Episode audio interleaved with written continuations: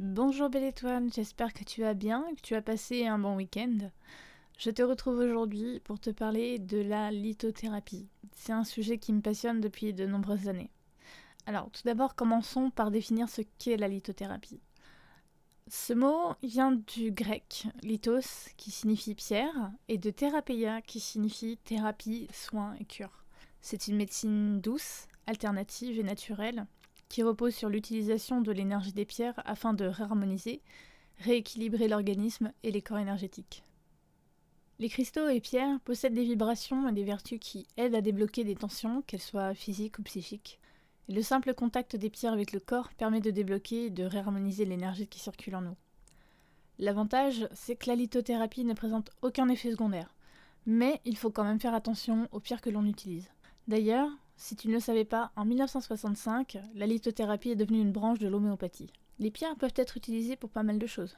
Par exemple, équilibrer le corps et l'esprit, soulager le stress, les souffrances psychologiques et physiques, aider à retrouver confiance en soi, supprimer les blocages émotionnels, sourire aux autres, favoriser la méditation et la spiritualité, rétablir un manque affectif, un manque d'amour, pour notre évolution personnelle, pour nous protéger des énergies négatives, pour retrouver vitalité, force et courage, et même en cas d'insomnie et de cauchemar. Par contre, je tiens à te prévenir que la lithothérapie ne peut pas, et surtout ne doit pas se substituer à un traitement médical ou à un avis d'un professionnel de santé.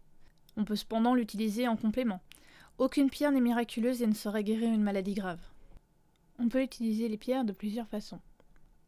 En les positionnant sur notre corps ou autour en bain d'énergie, en tenant une pierre dans la main pour favoriser la méditation, ou deux pierres dans chaque main pour un rééquilibrage de nos polarités.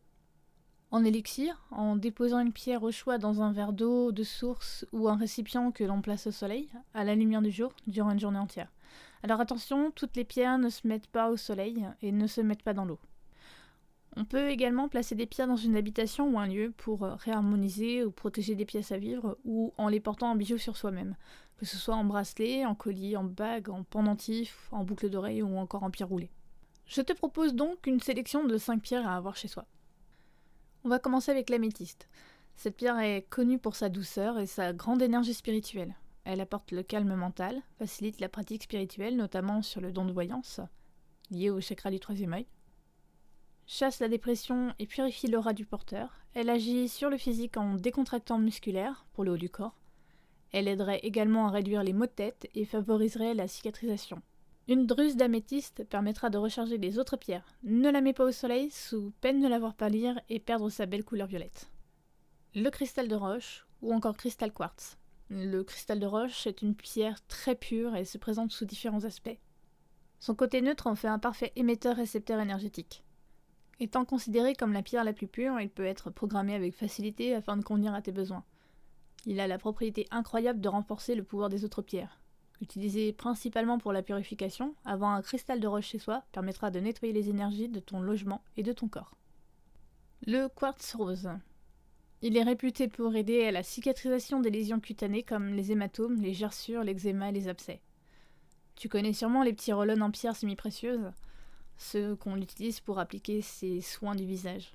Voilà un des bienfaits de la lithothérapie. Le quartz rose est très connu pour ses propriétés liées à l'amour. Placé dans une chambre, il aidera à avoir une relation harmonieuse avec son ou sa conjointe. Et porté sur soi, il aidera à s'aimer et s'accepter davantage dans la bienveillance. Ensuite, la sélénite. Elle tient son nom de la déesse grecque Sélénée, symbole de pureté et d'innocence, elle est liée à l'astre lunaire. C'est pourquoi on entend souvent dire que la sélénite est plus puissante les nuits de pleine lune. Fais cependant attention à ne pas la mettre en contact avec l'eau.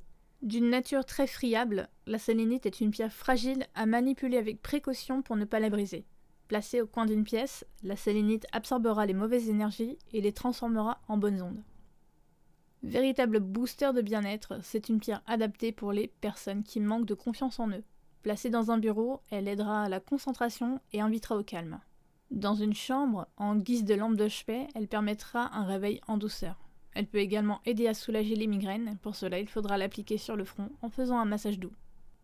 Et enfin, la fluorite. La fluorite existe en différentes couleurs, et selon ces dernières, elle a des propriétés différentes.